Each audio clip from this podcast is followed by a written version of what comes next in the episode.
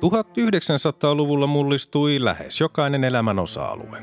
Tiede, teknologia, ajattelu, kulttuuri ja yhteiskunta. Vuosisadan tärkeitä ilmiöitä olivat esimerkiksi kolonialismin huipennus ja siirtomaavallan purkautuminen, ensimmäinen ja toinen maailmansota, ydinvoima, avaruustutkimus, kylmäsota, globalisaatio, väestön kasvu, ympäristöongelmat ja digitaalinen vallankumous. Apina vuosi seuraa Homo sapiensin matkaa läpi sen historian myrskyisimmän vuosisadan joka keskiviikko ja lauantai.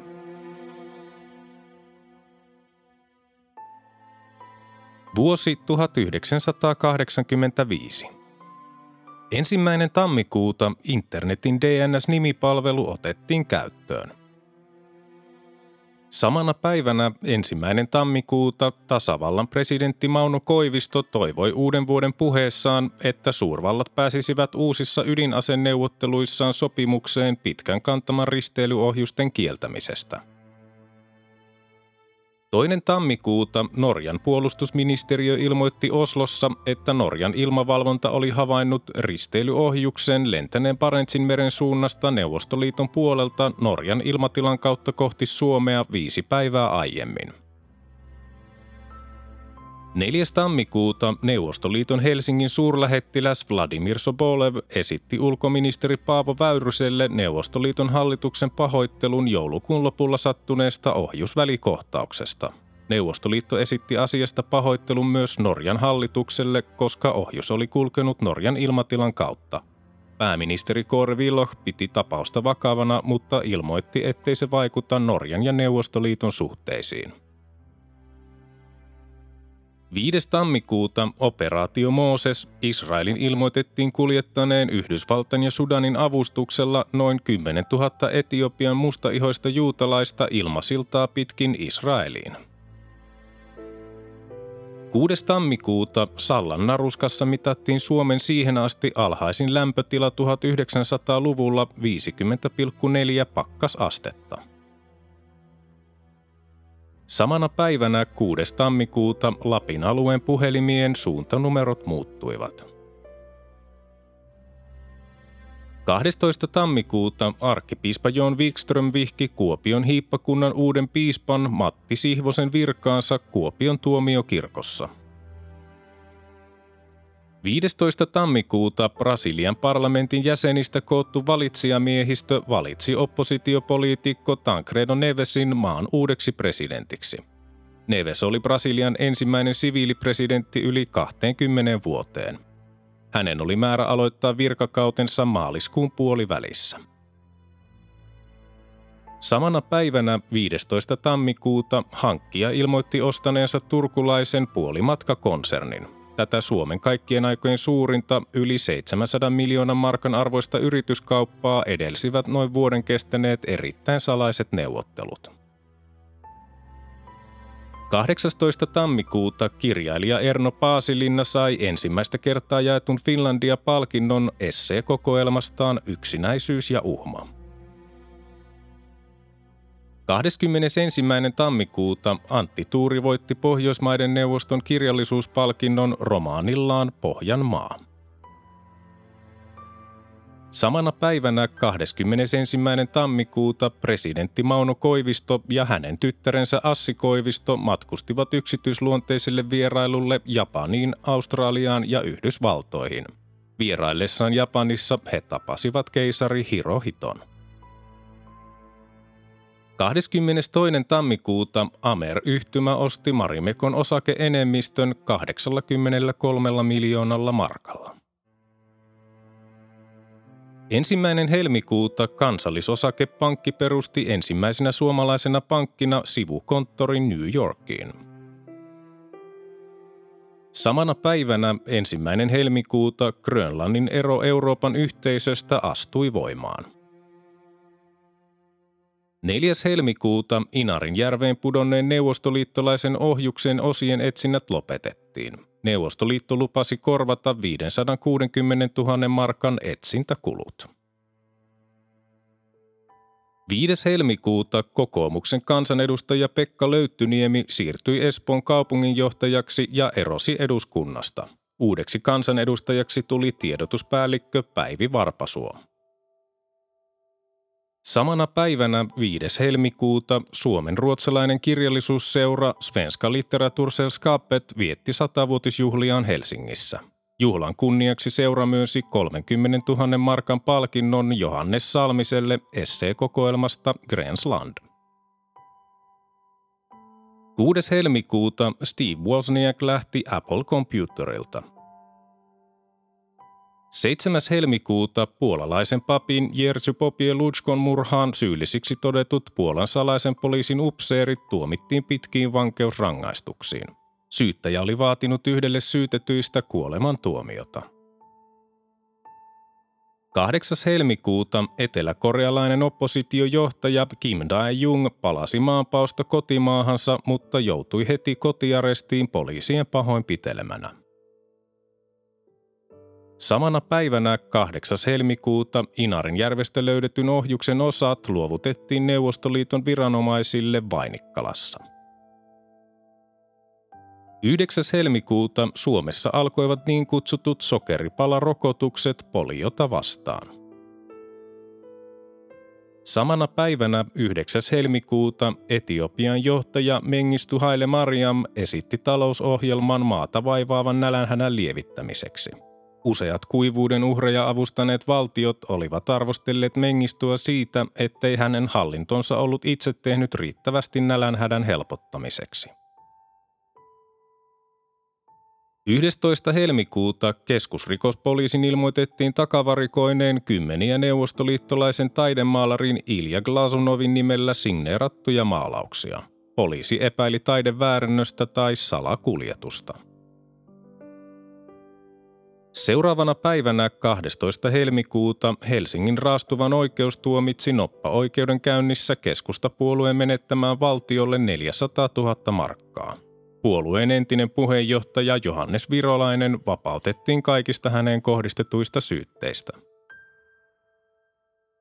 21.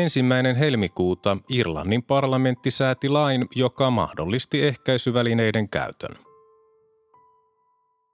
22. helmikuuta arkkitehti Matti K. Mäkinen valittiin rakennushallituksen uudeksi pääjohtajaksi. Hänen edeltäjänsä Kalevi Sassi oli erotettu virasta noppajutun vuoksi. Samana päivänä 22. helmikuuta Pasilan vanha rauhan asemaksi nimetty asemarakennus vaurioitui tulipalossa Itä-Pasilassa. 24. helmikuuta Neuvostoliiton puoluejohtaja Konstantin Chernenko näyttäytyi julkisuudessa ensimmäisen kerran lähes kahteen kuukauteen käydessään äänestämässä. Tämä jäikin hänen viimeiseksi julkiseksi esiintymisekseen, sillä hän kuoli 10. maaliskuuta. 25. helmikuuta Oslossa alkoi oikeudenkäynti Norjan ulkoministeriön entistä lehdistöpäällikköä vakoilusta Neuvostoliiton hyväksi syytettyä Arne Treholtia vastaan. Treholt oli pidätetty tammikuussa 1984. 26. helmikuuta lehtikustantaja A-lehdet päätti lopettaa vakavasti tappiollisen Jaana naisten lehden julkaisemisen – 27. helmikuuta Oulun raastuvan oikeus tuomitsi kokoomuksen entisen kansanedustajan Eero Lattulan jatketusta törkeästä veropetoksesta yhden vuoden ja kahdeksan kuukauden vankeuteen. Päätöksen mukaan verottajalta oli pimitetty 800 000 markan tulot. 28. helmikuuta Tampereen työväen teatterin uusi teatteritalo vihittiin käyttöön – Samana päivänä 28. helmikuuta Kalevalan 150-vuotisjuhlavuoden vietto alkoi. Samana päivänä 28. helmikuuta lehtikustantaja A-lehdet osti Makasiini sisustuslehden julkaisuoikeudet yhtyneiltä kuvalehdiltä, joka puolestaan sai lopetettavan Jaana-lehden tilaajarekisterin. 3. maaliskuuta Britannian kaivosmiehet päättivät lopettaa yli vuoden kestäneen lakkonsa ilman uutta työehtosopimusta. Kaivoslakko oli ollut Britannian historian pisin työtaistelu. Samana päivänä 3. maaliskuuta Santiagon maanjäristys Chilessä kuolon uhreja oli 177.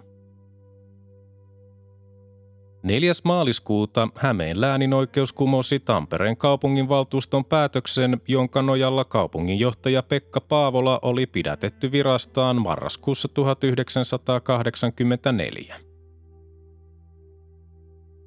8. maaliskuuta voimakas autopommi surmasi ainakin 80 ihmistä ja haavoitti yli 170 Libanonin pääkaupungissa Beirutissa.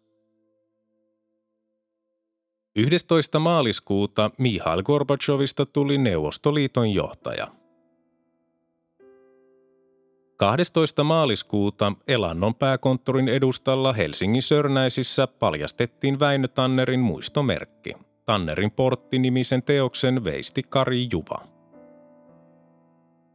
Seuraavana päivänä 13. maaliskuuta Helsingin raastuvan oikeus vapautti entisen metrojohtajan Unto Valtasen kaikista syytteistä niin sanotussa metron hallintojutussa.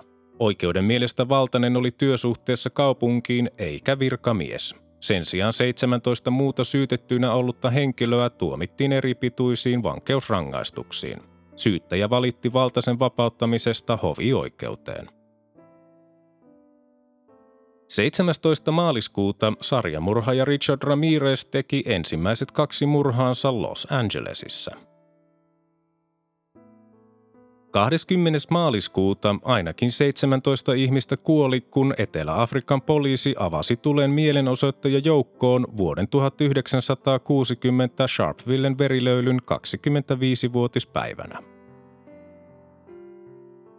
31. maaliskuuta Lasse Pöysti jätti paikkansa Tukholman Draamaten teatterin johtajana. Teatterin näyttelijät olivat olleet tyytymättömiä Pöystin johtamistapaan. Ensimmäinen huhtikuuta kirjailija Tuomas Anhava, taidemaalari Lars Gunnar Nordström sekä lausuntataiteilija aino ja Tikkanen aloittivat taiteilijaprofessuurin viroissa – Toinen huhtikuuta Saab Valmet ilmoitti lopettavansa Talbot henkilöautojen valmistuksen uudessa kaupungissa ja keskittyvänsä Saab-autojen valmistukseen. Samana päivänä toinen huhtikuuta Helsingissä Kampin metroasemalla paljastettiin Ipikärjen maalaama 3 kertaa 7 metrin kokoinen teos Maa, ilma, tuli ja vesi. 6. huhtikuuta armeija kaappasi vallan Sudanissa. Presidentti Gafar Nimer oli kaappaushetkellä vierailulla Yhdysvalloissa. 13. huhtikuuta Ramiz Alia valittiin Albanian uudeksi puoluejohtajaksi edesmenneen Enver Hoxhan tilalle. Samana päivänä 13. huhtikuuta Suomen lukiolaisten liitto perustettiin. Ensimmäiseksi puheenjohtajaksi valittiin Päivikki Jäppinen Mikkelistä. 18. huhtikuuta Etelä-Afrikan presidentti PV Botha ilmoitti Etelä-Afrikan perustavan Namibiaan uuden väliaikaishallituksen ja antavan Namibialle rajoitetun itsehallinnon. 20. huhtikuuta virolaiset Raivo Roosna ja Alex Lepajoe pidätettiin epäiltynä kahdesta Helsingissä tehdystä ryöstöstä. Tillanderin kultasepän liike oli ryöstetty 17. huhtikuuta ja Helsingin osakepankin Käpylän konttori seuraavana päivänä. Ryöstösaaliksi oli kertynyt koruja ja kultakelloja yli miljoonan markan arvosta sekä vajaat 100 000 markkaa rahaa. Poliisi otti kiinni eräitä muitakin henkilöitä, joita epäiltiin avunannoista ryöstöihin. Rosna ja Lepajoe olivat loikanneet Virosta Suomen kautta Ruotsiin keväällä 1984. 22. huhtikuuta Brasilian presidentiksi valittu Tancredo Neves kuoli ehtimättä hoitaa virkaansa päivääkään. Parlamentti valitsi uudeksi presidentiksi varapresidentti Jose Sarnien. Samana päivänä 22. huhtikuuta presidentti Mauno Koivisto ja rouva Tellervo Koivisto matkustivat valtiovierailulle Bulgariaan. Samana päivänä 22. huhtikuuta Suomessa vietettiin partiotoiminnan 75-vuotisjuhlaa. Suomessa oli noin 850 partiolippukuntaa, joissa oli noin 73 000 jäsentä.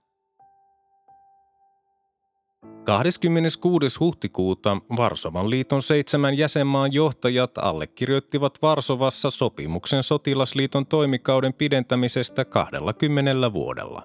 Samalla sovittiin, että sopimus jatkuisi vuoden 2005 jälkeen vielä kymmenen vuotta, ellei jokin jäsenmaa sanoutuisi siitä irti vähintään vuotta aiemmin. Seuraavana päivänä 27. huhtikuuta Suomen ensimmäinen kaupallinen paikallisradio Radiolakeus aloitti varsinaisen lähetystoimintansa Nivalassa. 30. huhtikuuta Helsingin ensimmäinen paikallisradio Radio City aloitti lähetyksensä. 3. toukokuuta kokoomuksen työministeri Urpo Leppäselle esittämä epäluottamuslause kaatui eduskunnassa. 4. toukokuuta Euroviisut järjestettiin Göteborgissa Ruotsissa. Norja otti 25 vuoden osallistumisen jälkeen ensimmäisen voittonsa Bobby Sox yhtyeen kappaleella Ladet Swingen.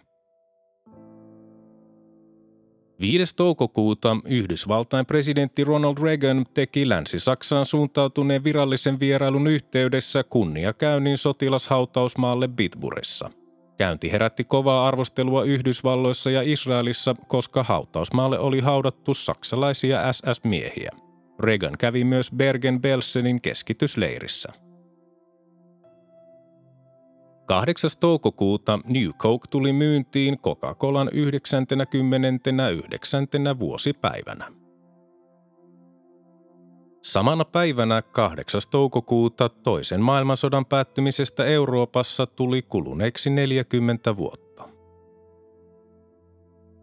17. toukokuuta uuden kaupungin autotehtaalla julkistettiin suomalaisen sähköauton prototyyppi, jonka rakentamiseen olivat osallistuneet Neste, Imatran Voima, Kymi Strömberg ja Saab Valmet. Koeauto oli Talbot Horizon. Samana päivänä 17. toukokuuta Tampereen yliopisto vietti 60-vuotisjuhliaan. Presidentti Mauno Koivisto vihittiin juhlassa yhteiskuntatieteiden ja ministeri Esko Rekola hallintotieteiden kunniatohtoriksi. 23. toukokuuta Thomas Patrick Cavanaugh tuomittiin elinkautiseen vankeusrangaistukseen yrityksestä myydä häiveteknologiaa Neuvostoliittoon. Kaksi päivää myöhemmin, 25. toukokuuta, trooppinen sykloni surmasi jopa 10 000 ihmistä Bangladesissa. 26. toukokuuta kansanedustaja Esko Helle valittiin SKDLn uudeksi puheenjohtajaksi Keski-Suomen läänin maaherraksi siirtyvän Kalevi Kivistön tilalle. 29. toukokuuta Belgiassa kuoli 39 ihmistä Brysselin Heysel-stadionilla käydyssä jalkapallon Euroopan kapin loppuottelussa, kun Liverpoolin kannattajat hyökkäsivät Juventuksen fanien kimppuun. Valtaosa kuolleista oli Juventuksen kannattajia. 31. toukokuuta 41 tornadoa osui Ohioon, Pennsylvaniaan, New Yorkiin ja Ontarioon 76 ihmistä kuoli. Toinen kesäkuuta kalastaja Pentti Linkola synnytti kohun Vihreän liiton kokouksessa Turussa esittelemällä avoimeen väkivaltaan yllyttävän eloon jäämisoppinsa. 6. kesäkuuta rock yhtye Guns N' Roses perustettiin. Samana päivänä 6. kesäkuuta kansainvälinen jalkapalloliitto FIFA määräsi brittiläiset jalkapallojoukkueet toistaiseksi pelikieltoon kaikkialla maailmassa brittiläisen jalkapalloyleisön väkivaltaisuuden vuoksi. Kielto kumottiin Euroopan ulkopuolisten pelikenttien osalta 11. heinäkuuta. 7. kesäkuuta 25 suomalaista Libanonissa toiminutta rauhanturvaajaa joutui Israelin tukeman Etelä-Libanonin armeijan panttivangeiksi. Heidät vapautettiin 15. kesäkuuta. 9. kesäkuuta Thomas Sutherland otettiin panttivangiksi Libanonissa – 10. kesäkuuta Tampereen kaupunginjohtaja Pekka Paavola erosi virastaan. Seuraavana päivänä 11. kesäkuuta julmuuksistaan tunnetun Auschwitzin keskitysleirin lääkärin Josef Mengelen etsinnät päättyivät, kun Mengelen poika vahvisti Brasiliassa haudasta kaivetun ruumiin jäännösten kuuluvan hänen isälleen. Seuraavana päivänä 12. kesäkuuta metalliyhtiö Megadeth julkaisi ensimmäisen studioalbuminsa Killing is my business and business is good. 14. kesäkuuta Hisbollah kaappasi lennon TVA 847. 20. kesäkuuta eduskunnan oikeusasiamies Jorma S. Aalto antoi komissaario Sulo Aittoniemelle vakavan huomautuksen noppajutun tutkimuksissa tehdyistä virheistä – Samana päivänä 20. kesäkuuta Norjan ulkoministeriön entinen lehdistöpäällikkö Arne Treholt tuomittiin vakoilusta 80 vuodeksi vankeuteen sekä menettämään Norjan valtiolle rikoksen tuottamana taloudellisena hyötynä 1,1 miljoonaa kruunua. Treholt oli itse epäillyt oikeudenkäyntiä puolueelliseksi. 23. kesäkuuta Air Indian lennolla 182 ollut Boeing 747 räjähti 9,5 kilometrin korkeudessa Atlantin valtameren yllä ja 320 ihmistä kuoli. Mainittakoon vielä tuntematon päivämäärä Harold Crotto, Robert Curl ja Richard Smalley löysivät Fullereenin.